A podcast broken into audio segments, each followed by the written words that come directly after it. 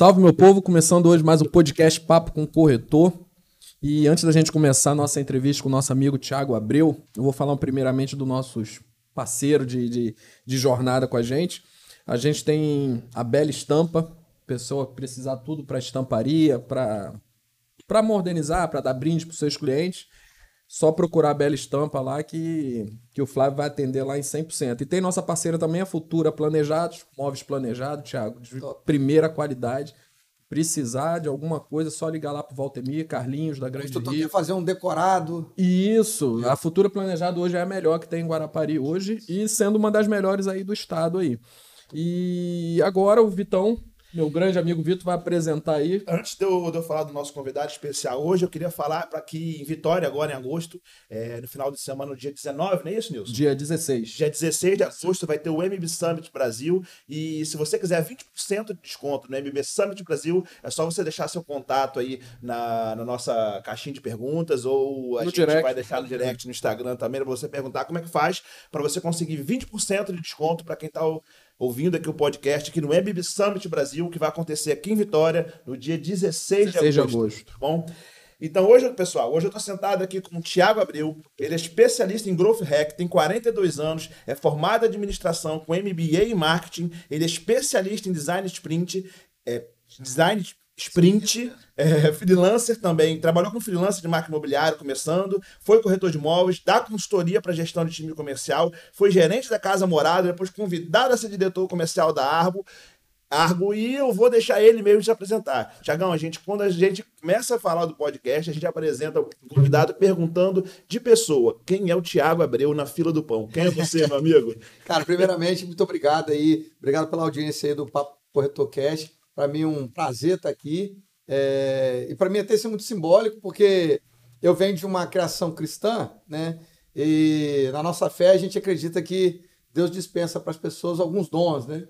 E desde muito pequeno, é, as pessoas identificaram em mim, e depois, mais tarde, eu mesmo identificando em mim mesmo, o dom do evangelismo, né? O evangelismo não tem nada a ver com religião, o evangelismo é você levar uma boa notícia. E vocês, em alguma medida, acabam sendo evangelistas também, porque vocês estão sempre levando boas notícias, boas informações para o mercado imobiliário. O Tiago Abreu, na verdade, meu nome é Tiago Nascimento Abreu. Abreu. Se eu não botar o Nascimento lá em Guarapari, eu nem entro mais em Guarapari. porque minha família Nascimento é toda de Guarapari. Guarapari. Todo. O, o Curuca, Cantinho do Curuca, o Geraldino, né? O Pô, você Toninho. Guarapari mesmo, hein? Não, eu sou de lá, pô. Sou de lá. Sou, sou é, é, é, índio, pô. Sou índio, pô. Caiçara, Caiçara. Caiçara. Caiçara.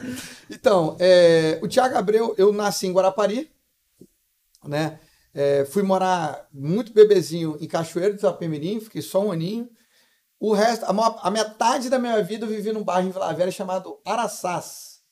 Que era um bairro, tinha uma característica muito interessante. Araçás talvez fosse o bairro mais distante de Vila Velha. Naquela época. Naquela época, né? Então tinha uma linha de ônibus que levava você para Vitória, para Vila Velha. De hora em hora. De hora em hora, irmão. Perdeu, perdeu. né? Perdeu, vai chegar atrasado. Mete 20 na canela e chega em casa.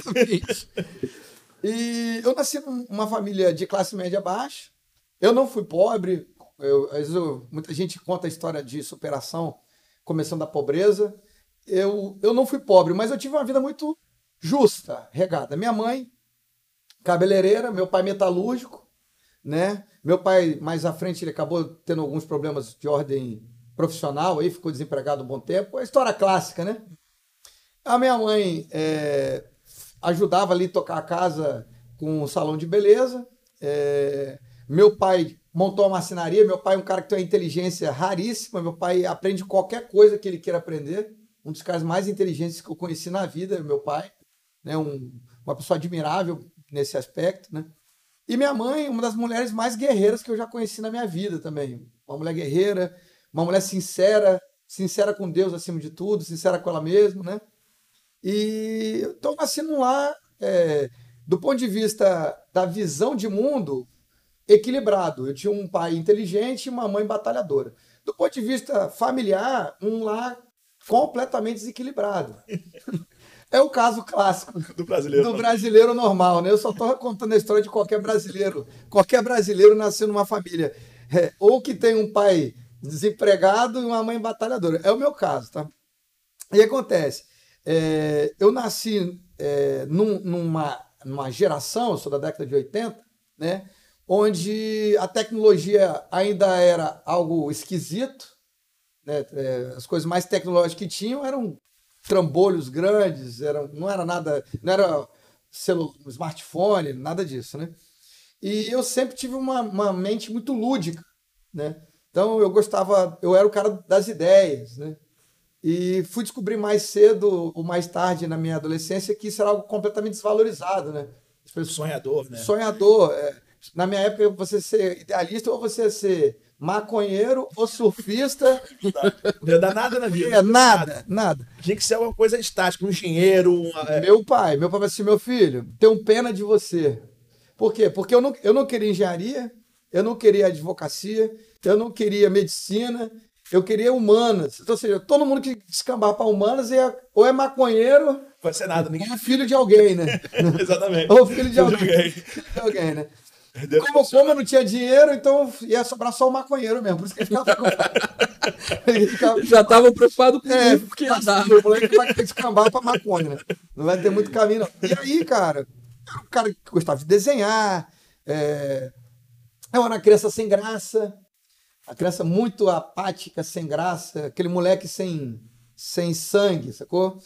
E aí comecei a perceber uma coisa, assim, os, os meninos que estavam na sala de aula, quando, logo que eu entrei, os que ganhavam mais atenção, e eu era uma pessoa muito carente de atenção, porque a minha mãe vivia trabalhando.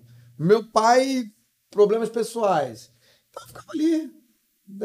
Assim, a minha mãe, na medida que ela podia, me dava uma atenção especial, mas eu queria é, ser visto, né? ter atenção. Né? E eu percebi que na escola, as crianças que tinham mais atenção dos professores eram exatamente as crianças mais bagunceiras, tal, crianças comunicativas. A criança. Eu, eu- eu lembro de um amigo meu, Rafael. né, Se você estiver assistindo, Rafael, você me inspirou a ser bagunceiro. Ele sabe quem é, você sabe quem é. É, então, é, eu comecei a imitar o Rafael. No início, era um negócio sem originalidade, ninguém achava graça. Falei assim, pô, Abreu, não- nem era Abreu na época, né? Uma pessoa me chamava de Nascimento. Nascimento, no Fossa e tal. Só que aconteceu, a turma que eu tava foi para outro lugar e eu fiquei Só sobrou e você. veio outra turma. Então, essa, para essa outra turma, eu era O é, cara. o cara. Sacou? E aí eu comecei a gostar disso. Falei, meu irmão, peraí.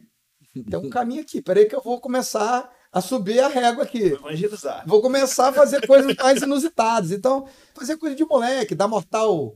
Mortal. Hoje as crianças nem sabem mais o que, que, é isso. Sabe, Não sabem mais. Infelizmente. É. Então, eu começava a fazer as coisas e comecei a chamar a atenção das meninas. Eu falei, opa, gostei disso aqui. E tinha uma coisa comigo que sempre me acompanhou. Eu sempre era o menor da turma, Mais baixinho. mais baixinho. Isso, eu sou da época do Romário, né? E eu sou fã do Romário até hoje, porque o Romário tinha uma coisa que eu sinto falta hoje, que é as pessoas assumirem o barulho, sacou? Pra briga. publicamente. Sacou? O cara, o Romário tinha uma arrogância que para mim ela é até aceitável, porque ela vinha acompanhada de uma entrega objetiva, sacou? Eu sempre digo assim, o arrogante nunca é legal. Mas o arrogante que não entrega nada é o idiota. Um arrogante nada mais idiota do que um cara que se vangloria de coisas que ele nunca fez.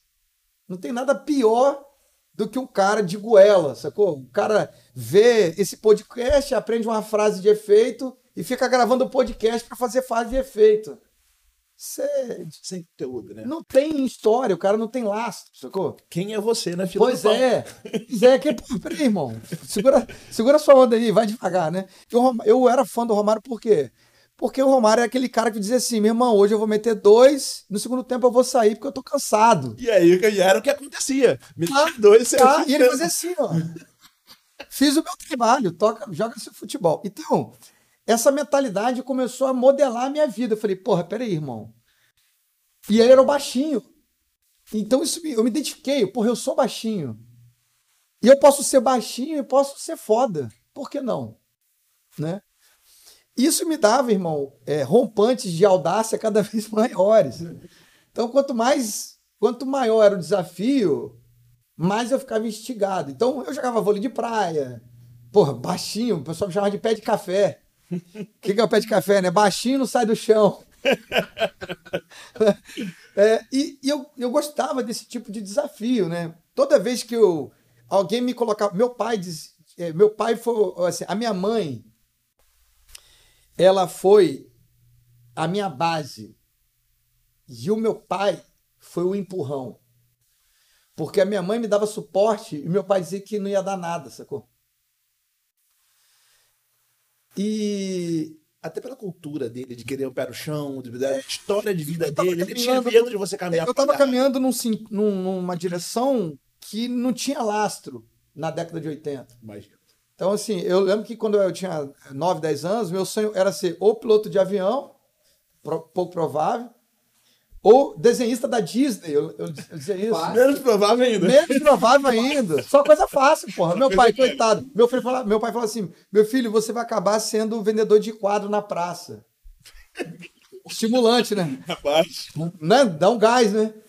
E o que, que eu lembro, cara? Eu lembro que a minha mãe falou assim: meu filho, vamos conversar? Vamos. Eu não tô entendendo nada do que você quer. Isso você tinha quantos anos mais ou Eu tinha 11 para 12 anos. Né? Eu já tinha. Isso é outra coisa. Eu já tinha clareza do que eu não queria, irmão. Já é metade do caminho. Eu não sei, eu não sabia exatamente o que eu ia fazer, mas o que eu não ia fazer e nada me fazia, ninguém me forçava, irmão. Ninguém me forçava a nada, entendeu? Eu lembro até quantas surras eu tomei por acreditar em algo que eu não sabia nem direito o que era. Quantas surras eu tomei? Muitas surras eu tomei. Né? Você falar assim, Abreu, mas você quer ser o quê? Eu falei, não sei, mas isso aqui eu não vou ser. Não sei ainda o que é. E aí comecei a construir uma mentalidade baseado muito na história do da, da minha mãe, de, de coragem, né? É, pô, eu sou o cara que pegou Ayrton Senna, irmão.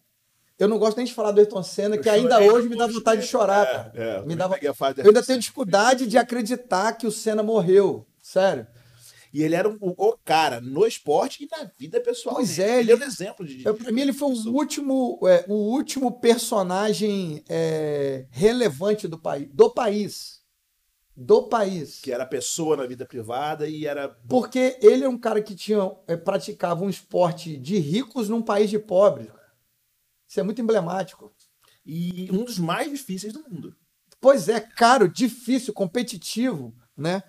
É, e, e o- e o Senna, ele tinha uma dualidade que ainda hoje é, tem muito a ver com a minha personalidade, porque na pessoa física, ele parecia ser, eu não, porque eu não convivi com ele, mas a mensagem que ele transmitia é dele ser um ser humano. E, mas quando ele entrava no jogo, irmão, ele era implacável, impiedoso. Então, essa dualidade entre a humanidade e a frieza de fazer E o meu trabalho. dane-se, sacou?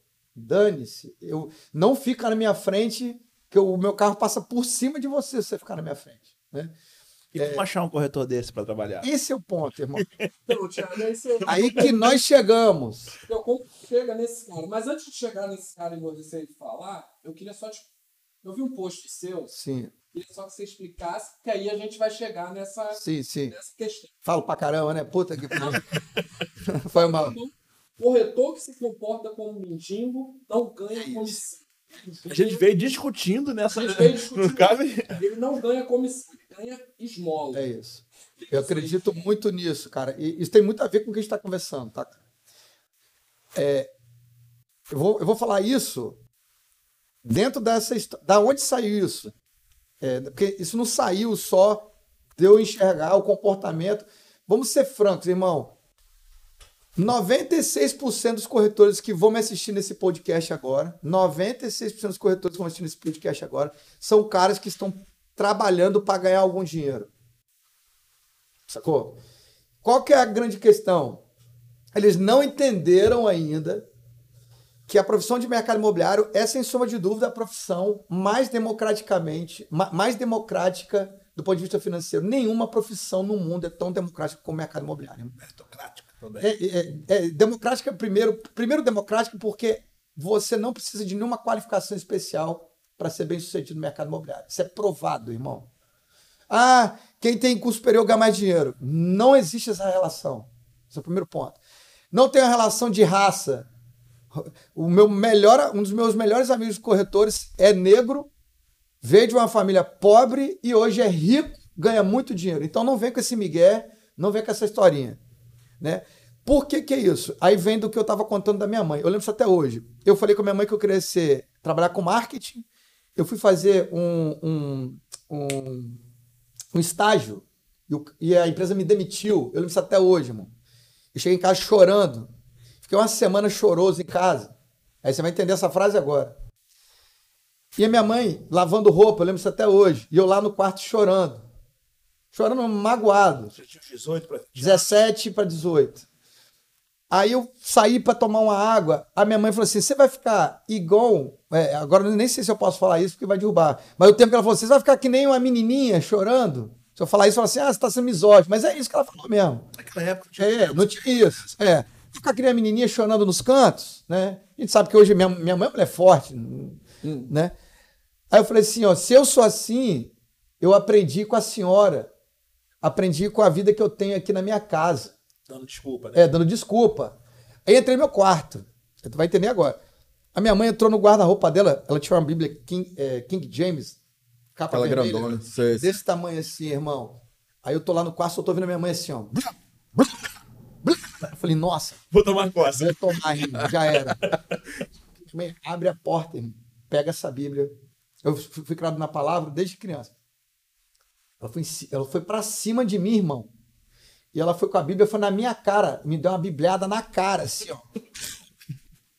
Aí ela começou assim, ó. Você não é o que eu digo que você é. E toma. Você não é o que o seu pai diz que você é. Você não é o que esse emprego de merda que você entrou diz que você é. Meu irmão, ela abriu a Bíblia assim, ó. Vlau!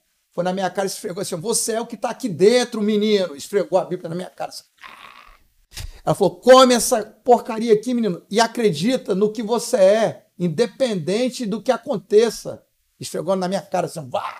Esfregou na minha cara. Irmão, Dali você mudou seu comportamento. não, aí agora você vai entender. É isso que tem a ver com essa frase. Botei a minha melhor roupinha, peguei meu seguro-desemprego, irmão. Aí, não, tomei um banho, botei minha roupa. Aí minha mãe ficou meio bolada, falou assim: Evandro! Tipo assim, o moleque vai dar no pé. Pai. Meu pai. Ah, Evandro! Vai fugir de casa. Tá indo embora. Vem aqui, vem aqui. Você tá indo aonde? Aí eu falei assim: tô indo fazer o que eu sou, mãe. Não, calma aí que não é assim, não. Eu falei, não é assim, não. Tira a mão de mim, mãe. Você vai aonde? Eu falei, vou comprar meu computador. Ela falou, você tá maluco? Como é que você vai comprar um computador com 300 reais, menino? Na época, segundo desemprego era 300 conto. Falei, não sei, eu vou chegar lá, vou pedir fiado, eu vou dar meu jeito. Irmão, dali pra frente, irmão, eu nunca, nunca mais eu aceitei ser menos do que eu poderia, irmão. Então, o que, que essa frase tem a ver? Qual que é a merda do corretor, irmão? O corretor, ele ainda acredita que ele precisa encontrar um cliente comprador. Isso é uma falácia. Isso é papo de, de corretor, não é papo com corretor cash, não. Isso é papo de retardado cash. Corretor, irmão, ele faz a oportunidade dele, ponto final, irmão. Não tem cliente? Foda-se, corra atrás do seu cliente. Tá ruim de pegar lead? Foda-se, vai entregar material.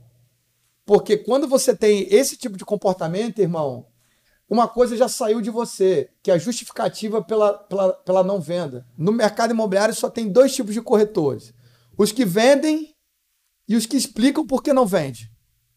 Cara, eu tenho, um- numa das minhas lojas, eu tenho atrás da sala de reunião, assim, um quadro bem grande.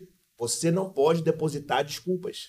É isso, irmão. Ô, parceiro, você vai dar desculpa pra depositar lá o dinheiro no banco? Pra você não comprar um biscoito pro seu filho? Não é uma Sim. desculpa. Corre atrás, você tá sem. Dane-se. Corre você atrás, gere a sua oportunidade. É contigo, irmão. oferta. É contigo. Aí você vai entender. O que que é o mendigo, irmão?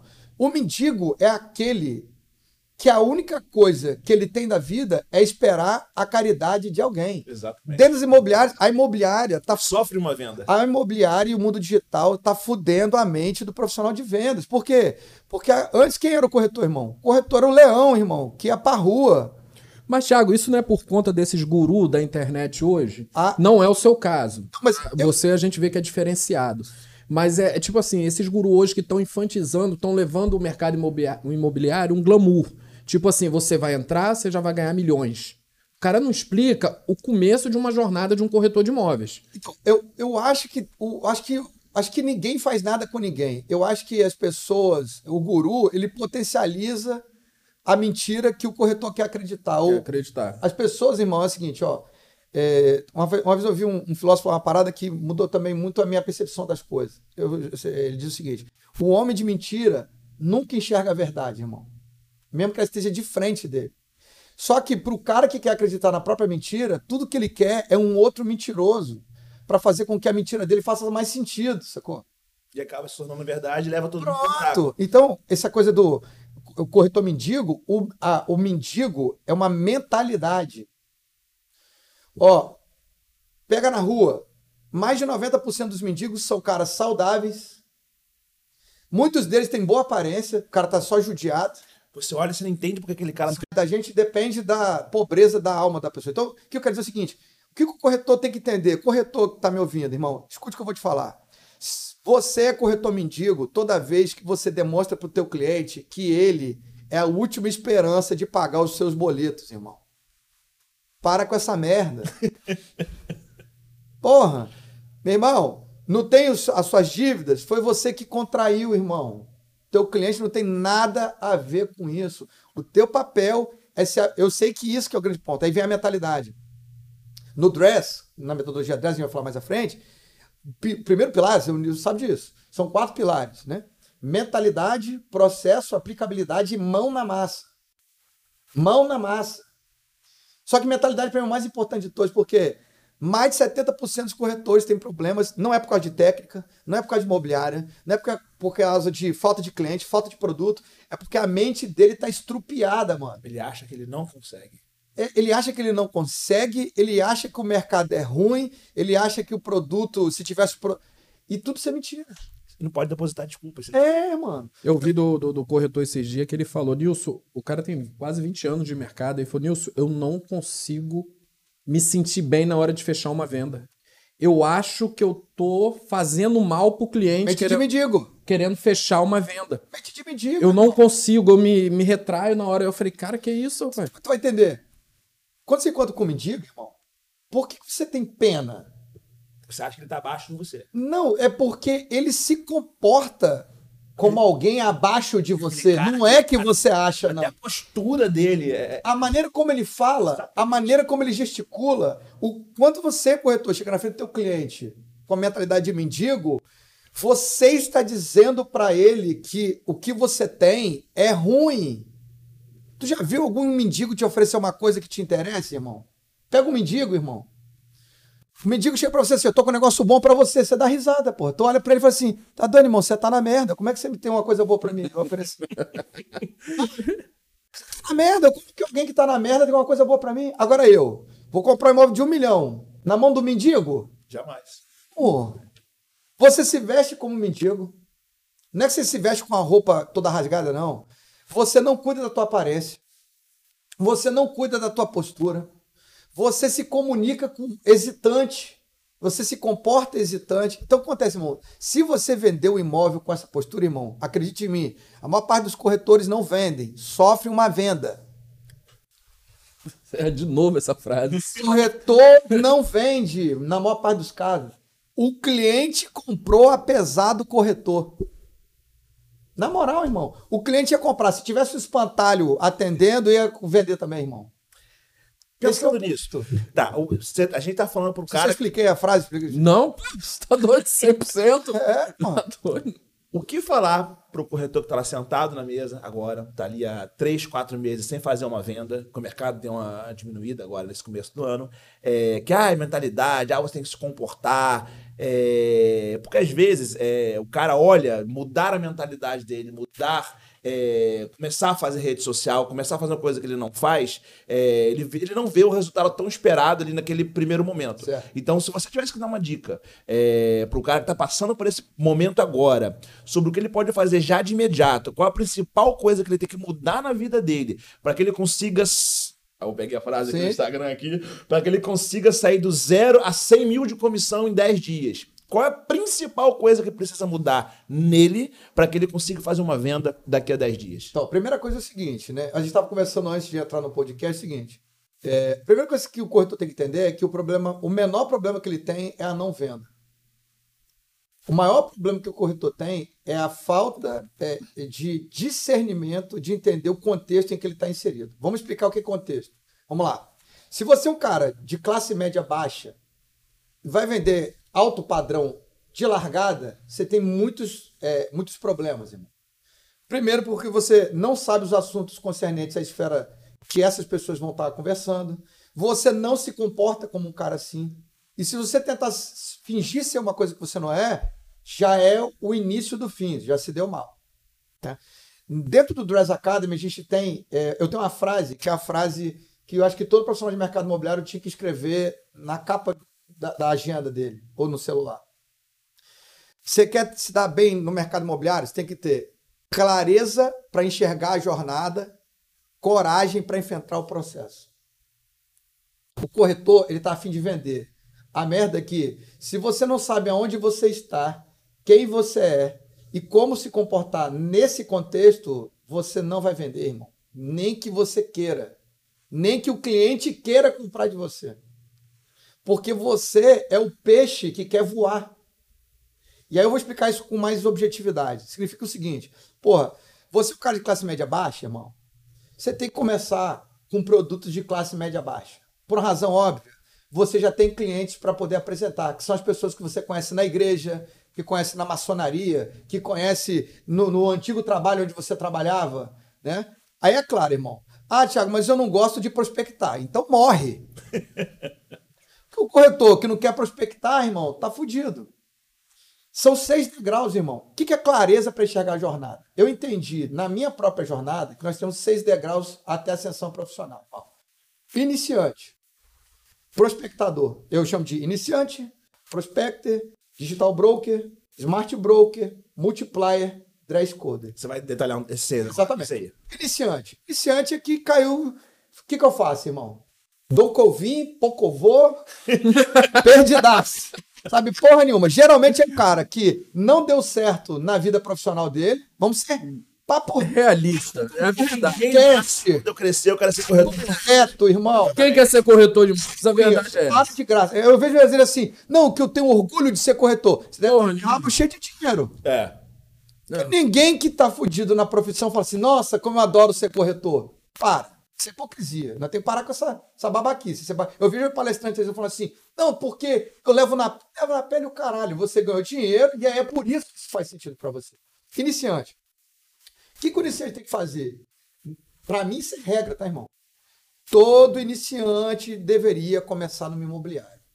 Todo, sem exceção. Mesma coisa que o Eduardo falou semana passada. Todo corretor, por uma razão óbvia. Lei de oferta e demanda. Qualquer mercado do mundo que você vai ganhar dinheiro, queridão, essa lei é lei. Esquece técnica de venda para mercado imobiliário. Oferta e demanda. Eu preciso de produto, eu preciso de cliente. Quando você entra numa imobiliária, a metade dos seus problemas já estão resolvidos. Por quê? O produto já está lá dentro. Então vamos lá, vou te dar a dica, irmão. Tá começando agora no mercado imobiliário, corretor? Faz o seguinte: entra numa imobiliária, vai fazer assim, ó.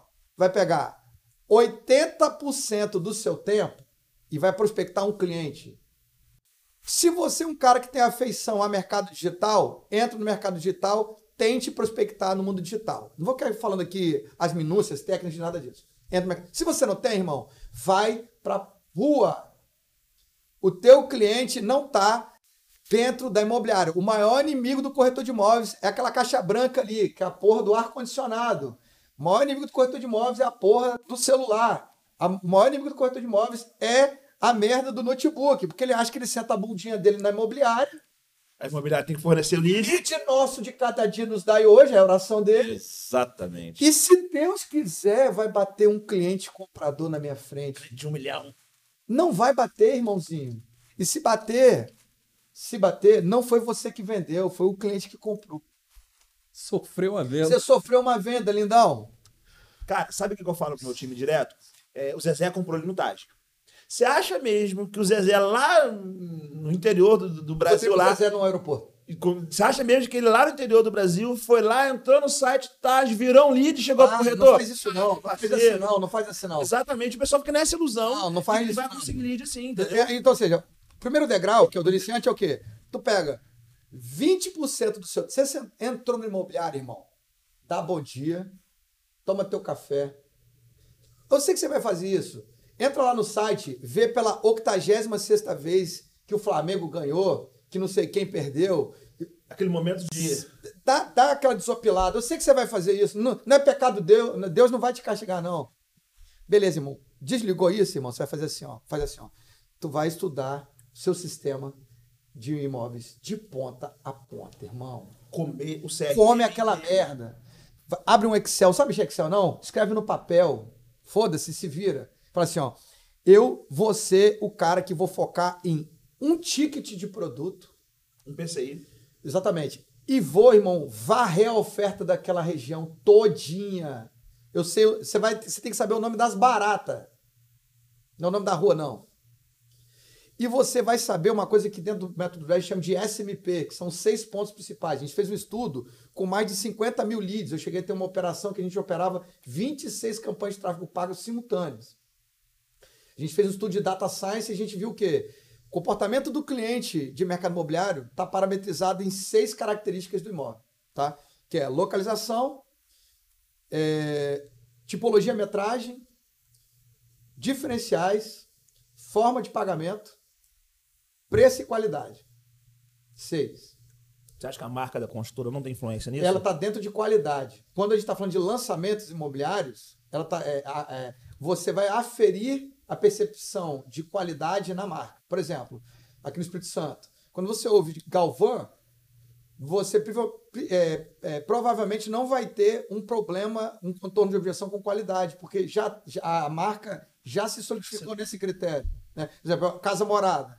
É, as pessoas que tiveram experiência com a marca sabem que a Casa Morada está associada com. Claro, é muito diferente você ver o nível de investimento que uma Galvan tem em mídia e um nível de investimento que a Casa Morada tem. Mas quando o cara chega a ter experiência com a marca, é, o, o item qualidade fica solidificado. O mercado de terceiro já não tem isso. Né? Então, qual é o grande lance? Você estuda o mercado sobre essa égide, sobre essa perspectiva. O cara que está entrando agora. Está entrando agora, irmão? 20% do teu tempo é estudando o, o sistema. Se não tem um sistema, se vira um Excel, uma pasta, sei lá o que, que é. Lá no imobiliário eu criei um playbook com tudo que o cara precisa fazer, desde a captação, a quais estratégias você utilizar na passagem de bastão, bastão para a jornada da, de compra do cara, como ele marcar uma visita. Você pergunta se o cara estuda? Então, é isso. Irmão, porque o que acontece? Eu falo assim, ó. é, existe um tripé que faz com que você tenha. Existe um tripé de mercado imobiliário que faz com que você tenha grana e recorrência, que é tudo que, tudo, tudo que o profissional de mercado imobiliário quer hoje é o quê? Ele quer ter a capacidade de gerar a própria riqueza com recorrência. É a síndrome do mês que vem. A maior síndrome que afeta os corretores de imóveis é o quê? A síndrome do mês que vem. Então, aí vamos dar exemplo. É, o corretor, ele, ele tá na imobiliária e tá dois, três meses sem vender. Certo. É, será que isso é 100% culpa do corretor ou 100% ta- ou tem a ajuda da culpa da, é, culpa da administração da imobiliária também? Tipo assim, Thiago, a gente tem um corretor, Obrigado por essa pergunta. a gente tem um corretor que precisa vender. A gente tem um gestor, vai me bater aqui, ó. Não. A gente tem um gestor que precisa que esse corretor venda. Beleza. Acho que essa junção entre os dois, certo? Acho que aconteceria algo. E como, como você vê essa questão de, às vezes, não, Não, Não vai- leva mal, tá, que, que, que o que que acontece? Que, que às vezes tem muitos gestores de, de, de imobiliária que eles não ajudam seus corretores. Pelo contrário, eles atrapalham seus corretores. Porque às vezes o corretor já está ali já bombardeado e ele precisa de uma pessoa que impulsione ele. Porque, na verdade, o gestor e o, dom, e o corretor, eles é, é um, um precisa do outro. A verdade é essa. Eu sempre falo isso. O dia que o corretor de imóvel entender que o dono de imobiliário precisa dele, as coisas vão mudar também. Muito corretor vai se posicionar melhor. O que que você que que você acha disso, Thiago? Essa questão da, da junção dos dois. Acho que a união dos dois pode ajudar muito esses corretores também que estão Então, é, tempo sem vender. A tua pergunta e a tua conclusão, Fiz até um podcast agora com a pergunta. né? a tua conclusão elas, elas estão em lugares diferentes. Porque a tua pergunta é, Tiago, beleza, o corretor é culpado do não resultado. Mas ele trabalha numa imobiliária e tem um gestor. Uhum. Até onde está a culpa do corretor e até onde está a culpa do Isso aí. Essa é a pergunta. Isso aí. Bom, vamos lá. Antes dessa pergunta, o corretor precisa chegar a uma conclusão. Vamos lá. Vamos lá. Se eu tenho um gestor ruim, o que me impede de sair dessa imobiliária? Sim. Essa é a primeira pergunta. Beleza? Terceiro, você quando olha para o teu gestor e olha para o que você faz, se você olha uma disparidade entre a sua dedicação em estudar o produto, a tua fome de captar um cliente, e quando você, depois de suar sangue, consegue o cliente, faz uma abordagem, e lá no meio do funil, o teu gestor que deveria ter teu suporte, ele não consegue te ajudar a virar uma venda, o que, que tu vai fazer? Tu vai passar uma irritação na sua vida. Que é o quê? Gestor campeão, obrigado por tudo. Eu sou um profissional autônomo. Beijo. Porque vamos lá, irmão. O fato do gestor não me ajudar não vai tirar de mim a responsabilidade de, de casar a grana no fim do mês.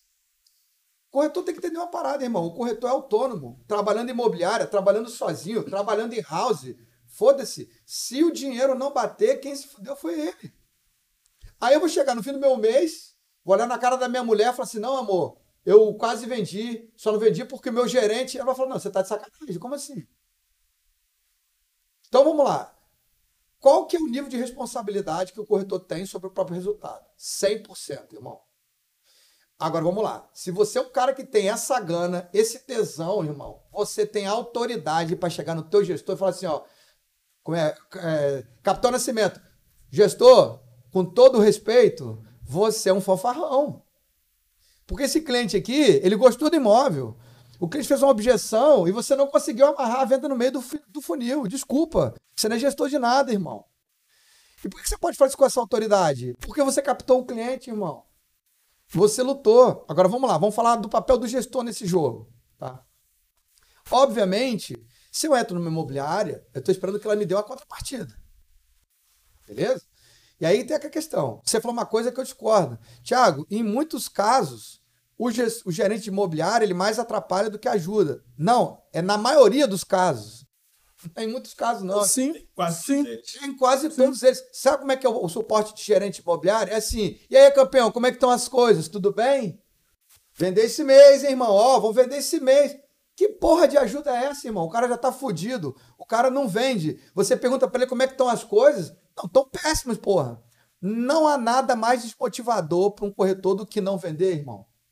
E não há nada mais que o azulzinho do mercado imobiliário é a venda. Nada te põe com mais motivação do que a venda, irmão. Para esse corretor que está sentado lá na ponta, é, o que, que ele pode olhar para imobiliária, por exemplo, está de repente dentro de uma imobiliária, o que, que ele tem que olhar na outra imobiliária para comparar com a sua, para que, poxa, realmente aquela imobiliária ali ela é diferente da minha. Ou seja, aquele gestor ali ele faz tais, tais, tais tipos de coisa que a, outra, que a minha imobiliária não faz. Então, antes de mais nada, é, antes de olhar para imobiliária, irmão, olha para você. Exatamente. Peraí, irmão. Deixa eu falar uma parada, irmão. Você acha que o Neymar teve dificuldade de entrar no PSG? Vamos lá, foi o PSG que chamou o Neymar ou foi o Neymar que se ofereceu para o PSG? Mercado imobiliário é a mesma coisa, irmão. Vamos lá. Você é um fudido, não vende nada. Aí tu vai bater na, ma na maior imobiliária da cidade e falar: deixa eu vender para você. A primeira pergunta que o cara vai te fazer aqui é uma roupa é: beleza, irmão, você tá vendendo quantos por mês? Não, eu não vendo tem três meses. Ô, irmão, vou colocar você numa cadeira minha aqui. Por que, que eu vou colocar você na cadeira? Agora, tu chega numa imobiliária grande, fala assim, irmão, eu sou o cara que prospecto mais imóveis. Ninguém prospecta mais imóveis do que eu. Irmão, eu prospecto cliente, teus corretores estão tudo mamando nos teus leads. Eu tô pouco me fudendo pro teu lead, irmão. Eu quero construir uma história com você. E eu vou entregar meu tempo, meu trabalho e minha energia como nenhum outro profissional entregou na tua empresa. Marca aí o tempo aí, você vai ver quantos imóveis eu vou captar esse mês, irmão. Me dá uma oportunidade para poder usar a sua estrutura e a sua experiência para poder virar minha vida financeira. Entra com essa audácia no meu imobiliário e vê se o cara não abre a porta para você. Por quê? Porque só tem morto. Essa é a verdade, irmão. Só tem nego chorando, porra. Porque, na verdade, o mercado imobiliário hoje tem muito corretor que ele está no mercado imobiliário. Ele não tem não é corretor. Ele não teve alternativa e virou Mas é corretor. isso parada para você agora, polêmica. Eu sei que isso pode até converter hater para mim, mas eu tô um pouco me fudendo também. Somos dois. Também, Somos dois. Tô cagando, tô cagando. Eu falo sempre assim, irmão, eu, você me amar e você me odiar, a minha vida tá no mesmo lugar, irmão. Irmão, minha grana entra todo mês, delicinha. pouco me fudendo se você gosta de mim e nem se você não gosta de mim. Se você gostar de mim, eu vou gostar mais. Lógico. Se você não gostar, irmão, Vamos ganhar dinheiro juntos, se você gosta. tô aqui, pai, vamos dentro. Agora, escuta o que eu vou te dizer, irmão. Escuta o que eu vou te dizer. Uma coisa é fato, irmão. O mercado imobiliário tá cheio de chorão. Não aguento mais, irmão. História triste. Puta que pariu. Nossa. Eu já recebi um áudio Ah, ouvindo isso. Tá? Irmão, história. Eu falei isso pra ele, Ele verdade? manda áudio pra mim direto. Falei, irmão, para de contar porra de história triste, irmão. Não quero saber da tua história triste. Eu tô me fudendo pra tua história Chegar no triste. final do mês, você não pode. Não, o teu dinheiro não vai entrar.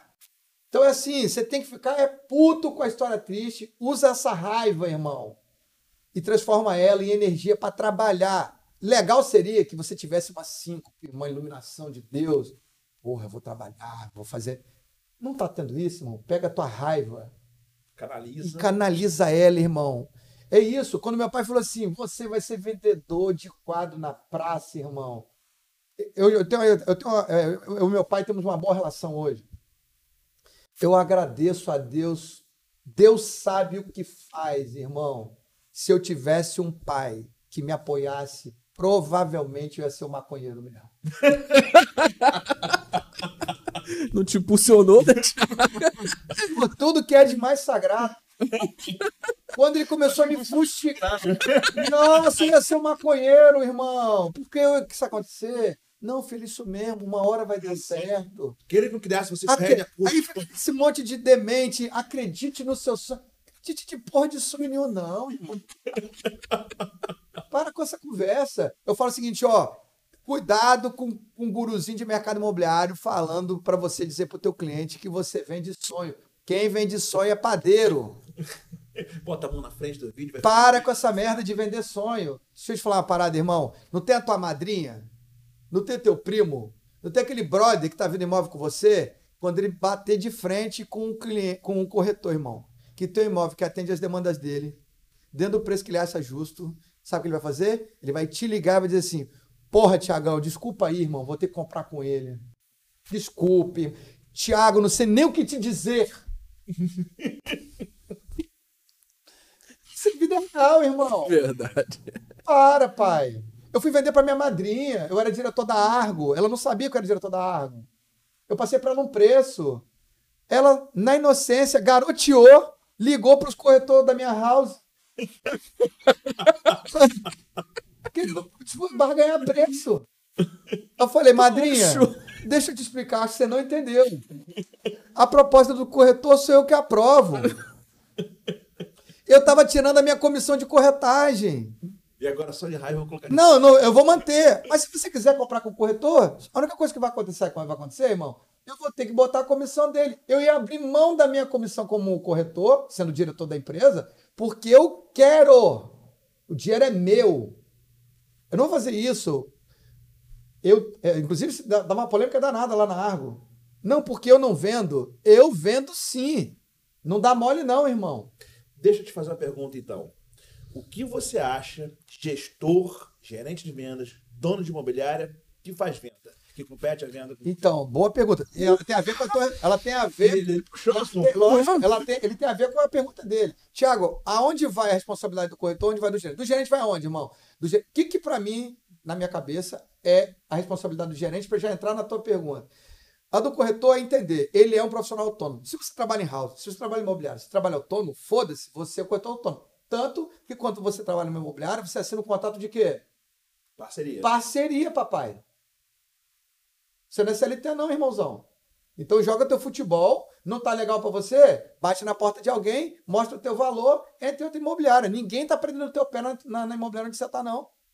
Outra coisa, o, corretor, o gerente depende do corretor? Não, senhor. A imobiliária depende do corretor? Não, senhor. Agora, o corretor depende da imobiliária? Não, senhor. Não, senhor. Meu irmão, eu falo assim, a minha mulher tá comigo, sabe por quê? Porque ela vê vantagem de estar comigo, irmão. Eu tô com a minha mulher, sabe por quê? Porque eu vejo vantagem de estar com a minha mulher. Lá em casa, então já era pra ter me abandonado, me abandonou. Então, não deve você- ter alguma vantagem. Da vida. muda a vida enquanto a tua mulher vê vantagem em você. Porque na hora que ela não vê, ela vai chutar tua bunda. Não tem nada que segure. Pô, não tem nada que segure. não. Essa é a verdade. Você imagina que vida de merda você tá casado porque você não quer traumatizar teu filho? Que merda de casamento que você não vive? Sim. Para. Então vamos lá. O gerente. Qual é, qual é o papel do gerente? Qual é o papel do gestor? O papel do gerente e papel do gestor é simples, irmão. Gerente vende. Para mim, o gerente que não vende não pode ser gerente, irmão. Mas não seria competir com o corretor, Não, Thiago? calma aí, vamos entender. Vamos separar alhos de bugalhos. Sim, mas. Calma aí, vamos lá. Como que eu vou te dar suporte para fazer uma coisa que eu não sei fazer? Mas eu acho que o gerente de venda ele deveria ser um corretor já. Calma. Aí seria no caso se você contratar um que não seja. cara, se eu estou sendo liderado por um cara que está me ensinando a fazer uma coisa que ele não sabe fazer, eu já tenho dificuldades, irmão. Muita dificuldade. Porra, chega na hora da. Meu irmão, a venda é o clímax do trabalho do profissional de mercado imobiliário, irmão. Pega a porra do cliente. Ou você recebeu, ou você prospectou.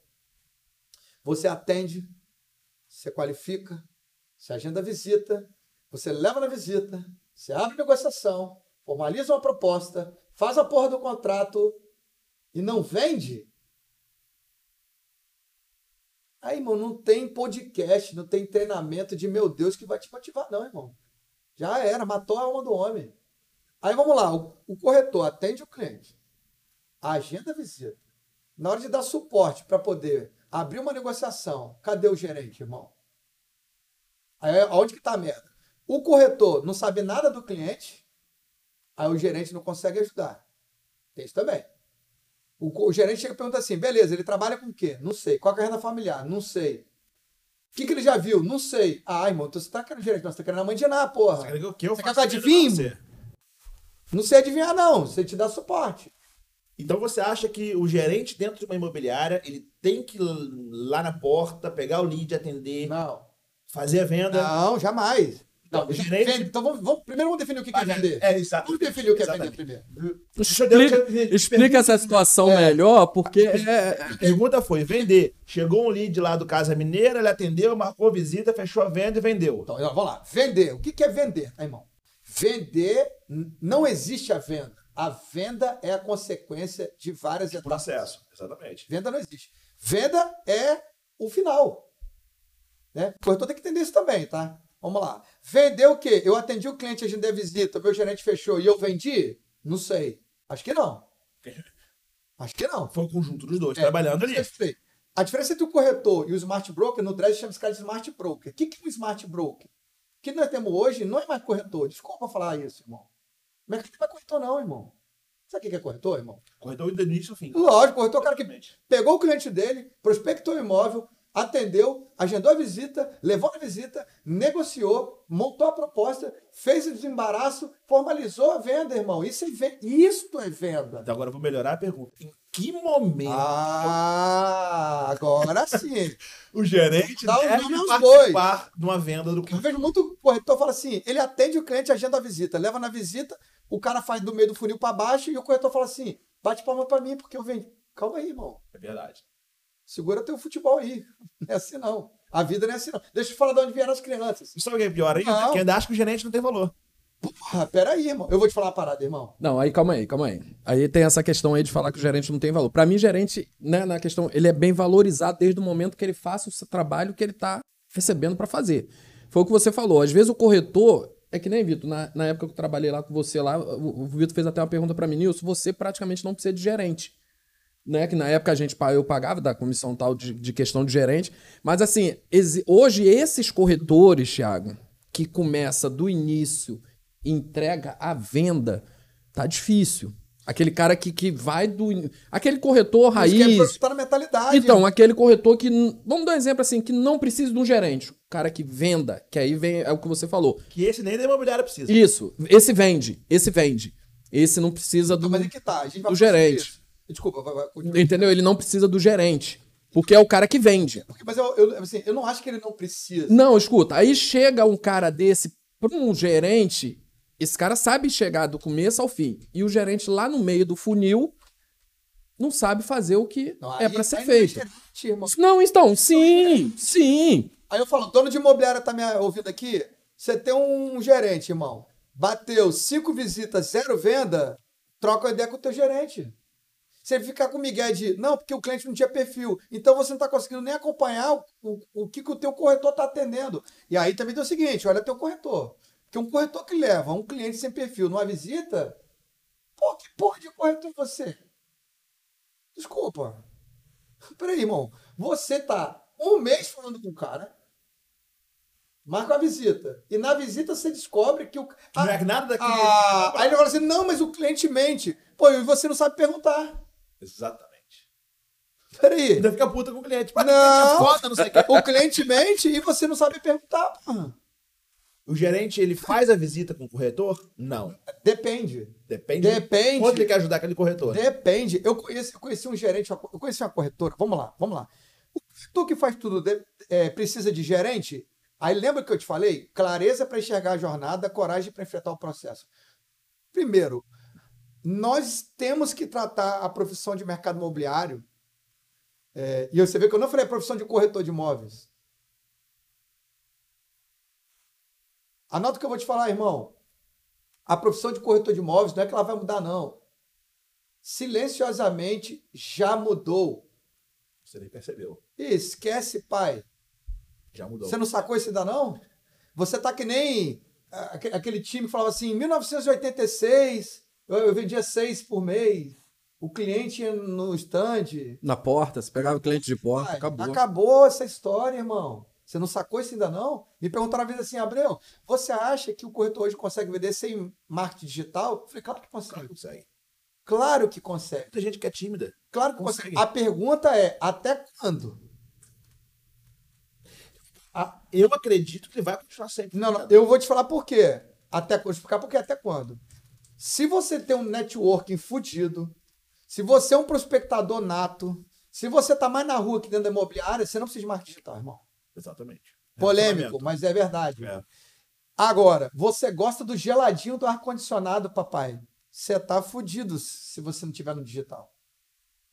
E digo mais, se você tiver no geladinho do ar-condicionado e gosta de marketing digital, nada te garante que você vai vender também não.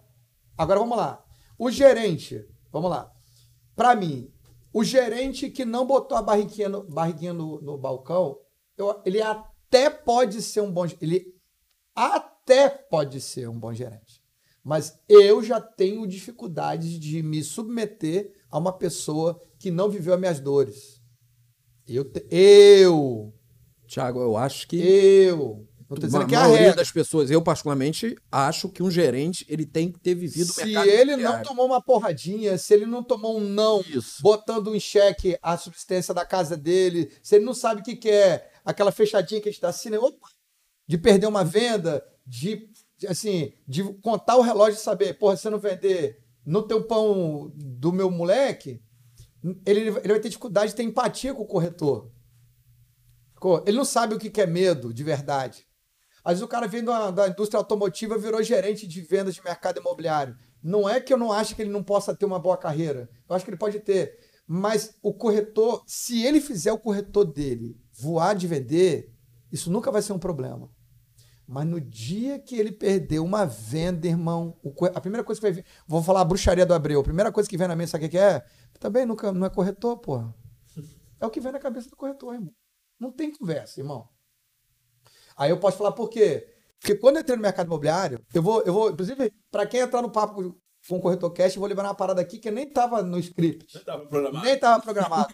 Eu escrevi o seguinte: as sete chaves dos corretores que faturam 20 mil reais, acima de 20 mil reais. Da onde que eu tirei isso? Da minha própria experiência. Sabe o que que eu fiz quando eu entrei na imobiliária, irmão? Vou te falar o que que eu fiz. Eu era profissional de marketing. Todo mundo dizia que eu era goela. Teoria. Quantos anos eu fiquei na praia imobiliária? na- Inclusive, devo muito do meu sucesso ao Eduardo Balestrace. Eduardo, obrigado pela oportunidade que você me deu. Ao Edson Balestrace. Edinho é um dos corretores que me ajudou a entender o dia a dia de vendas. Tá? Hoje, até hoje tatuante. Né? Né? Então, muito do dia a dia com a venda eu devo a esses caras. Claro que se eu tiver que nominar aqui todo mundo a quem eu devo, não ficar uma hora aqui, né? Porra, Devo ao Guilherme Machado, prestei serviço para o Guilherme como consultor um tempão. É, a gente tinha parceria lá, eu prestava serviço para ele na área de marketing. Devo ao Júnior da Aliança, devo ao Eduardo El Edson da Praia Imobiliária. Irmão, André da Casa Morada, Valtaí Torezani e tantos outros profissionais que me deram. É, a gente tem que ser grato, né? Sim. Ser grato é a base de um cara que tem sucesso é, em qualquer carreira, especialmente no mercado imobiliário. Mas voltando para a questão é a seguinte: o que, que tem nesse livro, Os Sete Segredos, que as pessoas não gostam de contar? Você vai liberar esse livro? Vou liberar para vocês. Vocês vão ser os primeiros que vão liberar para a tua audiência aí. Esse livro. Vou, se você quiser botar o hum. link lá, acesso gratuito ao livro, tá?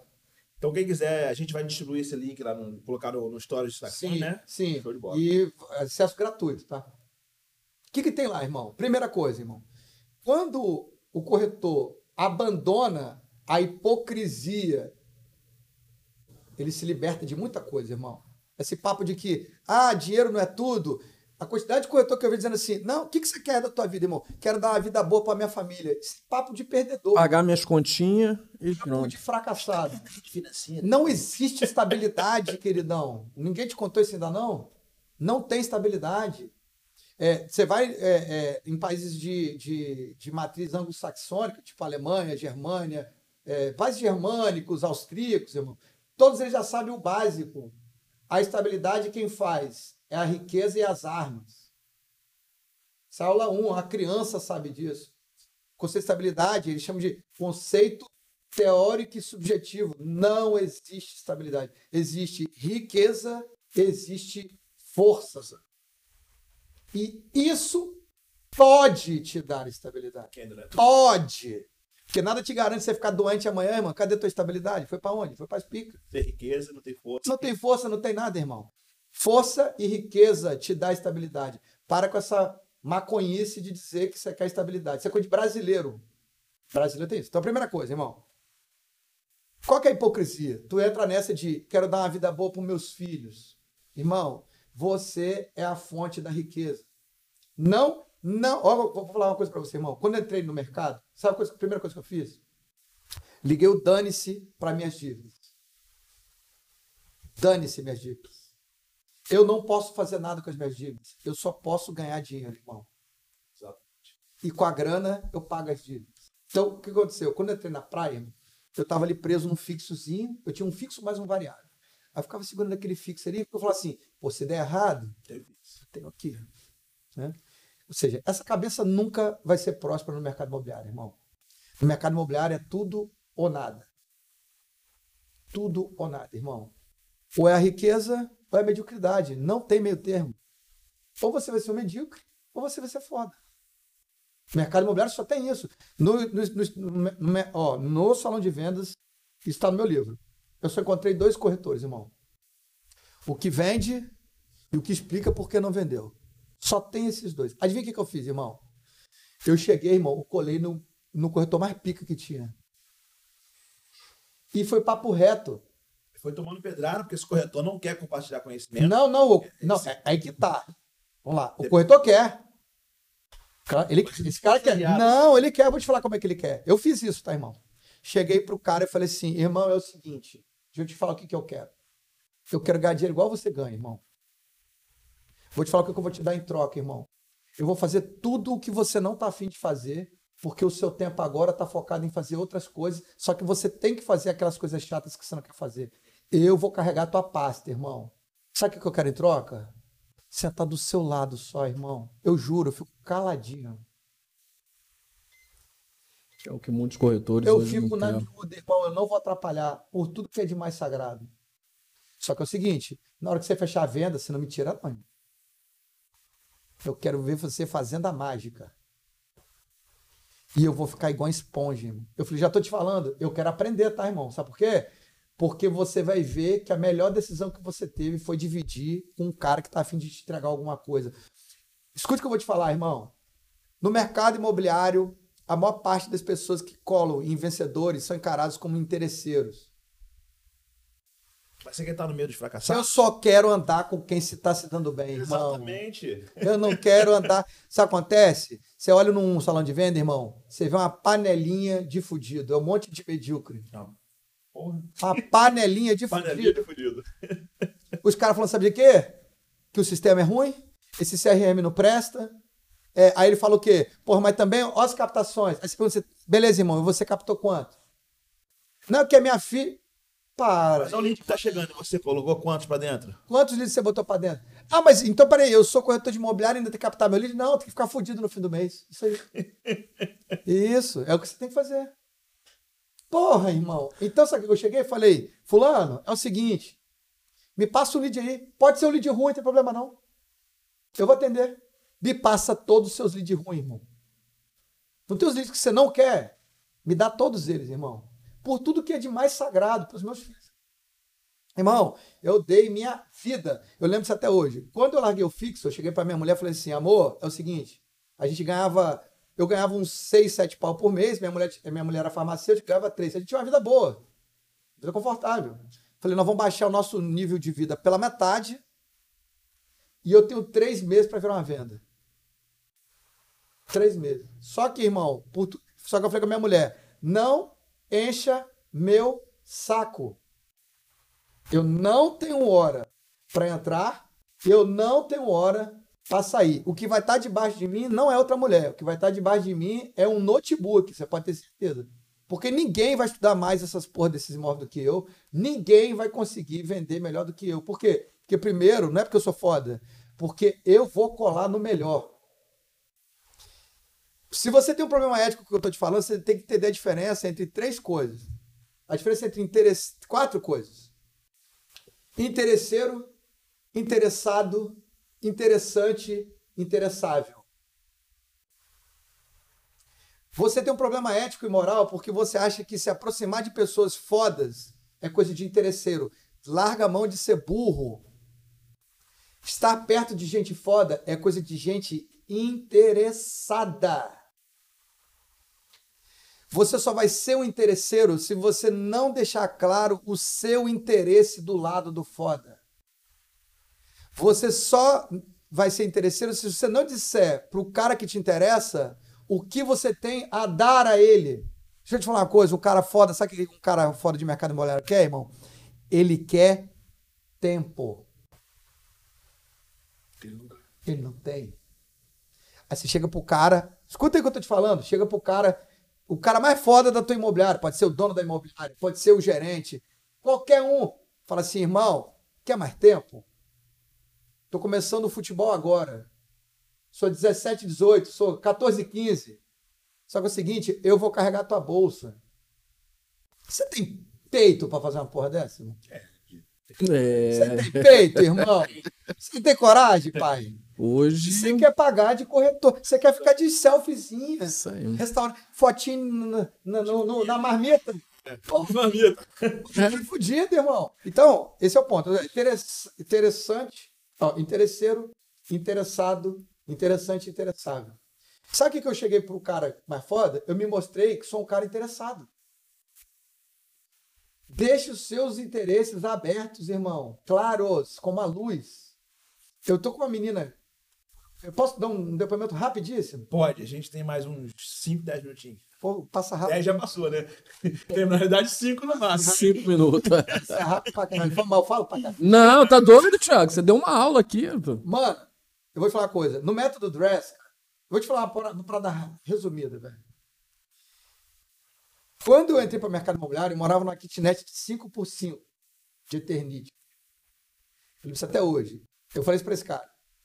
Eu ajoelhei, fiz a oração mais sincera que eu podia fazer na minha vida. Eu falei, Senhor, inclusive usei esses termos. Senhor, tô cansado dos outros dizer que eu sou um cara promissor que eu sou um cara inteligente. E eu sou um fudido. Eu sou fudido. Então, senhor, eu quero entender se é isso mesmo. Eu vou ser fudido mesmo? Não tem outro caminho, não? Me fala logo. Me fala, porque eu já tiro qualquer expectativa sobre a minha própria vida, irmão. E vou viver essa vida de merda que eu vivo. Que é o quê? Ficar pagando de que tá tudo bem. Ratos ali. Eu fico ali. Fica ali com os caras que têm grana, fingindo. Eu sou mascote de rico. Mascote de rico. E eu finjo que tô, tô bem. Bora, foda-se. Cara, depois disso, irmão, vou te falar o que aconteceu. Eu virei o cara mais interessado que eu conheci, velho. Te falar uma parada. Você que tá me assistindo agora, profissional de mercado imobiliário. Nada barra o interesse. Nada. Falta de talento, o interessado compensa. Esforço. Meu irmão, é implacável o que um cara sem talento determinado pode fazer. Dá medo. Me amedronta. E outra, você vai passar a ser odiado. Quantas pessoas não gostam de mim, irmão? Eu adoro, velho. É o KPI que eu tô fazendo a coisa certa. Então, o que eu digo para você? Eu cheguei nesse cara falei, irmão, eu vou te entregar isso. Então, qual que é o grande lance? Ah, eu tenho uma pessoa que eu vou dar o testemunho dela. Teve uma, corretora, uma corretora que entrou no Dress, você estava assistindo. A mulher falou, Abreu, eu não tenho dinheiro para pagar a tua, tua imersão. Falou assim, seguinte, eu só tenho a primeira parcela. Faz no boleto para mim. Eu tenho tanta certeza que o teu método vai me fazer ganhar grana. Mês que vem eu tô te pagando. Olha o peito dessa mulher. Falei, pode entrar. Ela entrou, irmão. A gente tem uma imersão Smart Sales, ele sabe uhum. disso. E eu tô aqui vendendo porra de imersão, não. Graças a Deus, nunca fiz um tráfego pago para vender uma imersão. Nunca fiz. Irmão, essa mulher, ela ficava que nem um carrapicho atrás de mim, irmão todas as aulas presentes. Ela estudou o método como ninguém. Vou resumir a ópera para você, tá, irmão? No primeiro mês eu falei assim: eu vou sortear uma pessoa para ativar o método ao vivo, verdade? Uhum. Ao vivo, para não ficar de, de conversinha. E eu vou pegar os teus, os teus clientes, eu vou usar o método ao vivo. Tu vai espelhar o teu, o teu WhatsApp comigo, eu vou atender seus clientes com você no Zap. Ao vivo. Um monte de gente, tinha 45 pessoas ao vivo assistindo, irmão. Vou te falar o resumo da ópera. Primeiro mês, essa menina, essa menina fez, isso é verdade, ele sabe quem é. Uhum. Essa menina fez 22 vendas. No primeiro mês, irmão. Sabe quanto de marketing digital essa menina sabe? Nada. Rosca. Rosca. Outra coisa, eu fiz com ela, última terça-feira agora, sabe o que a gente falou? A gente falou o seguinte: essa mulher, verdade? Uhum. Sabe quando que essa mulher faturou a metade desse ano? Uma mulher que não tinha dinheiro para pagar 10 mil reais numa, numa imersão, hoje que é muito mais caro. Essa mulher faturou quanto? Você sabe, lembra? Pai, Thiago. Um cabelo. milhão e cem mil reais em comissões nesse ano. Nem fechou o ano ainda, irmão. Essa, essa mulher botou um milhão e cem mil reais no bolso. Sabe o que fez ela fazer isso? Clareza para enxergar a jornada, coragem para enfrentar o processo, irmão. Eu digo para você, hoje existe acesso à informação. Ninguém, nada motiva mais alguém do que a sua realidade, irmão. Se a sua realidade não te motivar, irmão, não é o Abreu, não é o papo com o corretor cash, nada te motiva, irmão. É isso que eu acredito, de verdade, velho. Tiagão, a gente está caminhando para o final do podcast, agora estourando um pouquinho de tempo.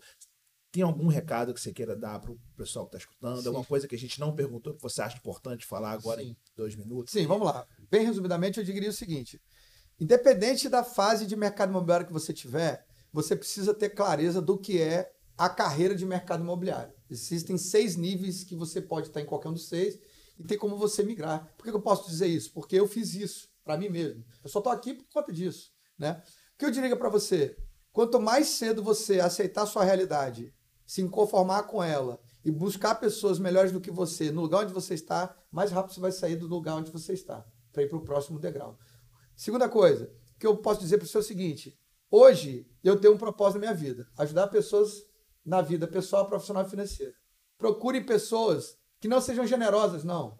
Pessoas que sejam ambiciosas e mostre para elas o que você pode dar a elas. Elas vão se interessar por você. E por fim, o que eu posso dizer para você é o seguinte: se você quiser mais conhecimento, eu vou disponibilizar aqui no Papo Corretor Cast também no meu Instagram. Eu vou dar um, uma imersão. Eu sempre dou uma imersão de três dias, entregando para pessoas conteúdos que podem ajudar elas gratuitamente. Eu tenho interesse de fazer isso. Pô, legal. Tenho interesse de verdade de fazer isso. Porque se a pessoa não tiver. Porque eu, eu, eu as pessoas vão me pagar para poder ter o que uhum. eu dou a elas. Mas o que eu dou de graça já ajuda muita gente já, irmão. Então, eu digo para você assim: busca as pessoas mais bem-sucedidas da tua praça se submeta a ser ajudado por elas e mostre o quanto você está determinado a mudar a sua história. Eu tenho certeza que você vai prosperar. Como o pessoal acha você nas redes sociais? É, você entra no Tiago Abreu, underline, é, Tiago Abreu, underline, o Tiago Abreu, O underline, Thiago Abreu é, dela. com TH, o Tiago Abreu, underline, né? Entrando lá, entra no meu inbox, o meu time vai te dar assistência do que você precisa fazer. A gente tem hoje imersão Smart Sales, quatro dias, quando a gente fala de zero a, a 100 mil reais em uma semana, é porque eu já tenho mais de 10 depoimentos com isso, senão não, não, Não falaria. não falaria. Então eu tenho depoimentos. Centro-Oeste, Sul, Sudeste do país, Nordeste do país, eu tenho depoimentos de todos esses E lugares. nasceu em Guarapari. E nasci em Guarapari. Beleza? Quero agradecer vocês, cara, de verdade. Eu que tenho que agradecer a vocês. Uma honra estar Valeu, com Maria. vocês aqui, de verdade. Peço desculpa aí, eu sei que eu falo pra caralho. Tiago, Mas é eu, o papo que, é bom. eu que te agradeço por você ter participado com a gente aqui. É um cara que me dá esporro direto. e, e gratidão por ter conhecido você. Pô, Entendeu, Tiago? Tá fazendo mudanças na minha vida. Tenho uma gratidão muito grande. Vou falar isso pessoalmente pra você, Obrigado. entendeu? Tá? É gratidão eterna mesmo, tá? Isso aí você pode ter certeza. legal. Falou?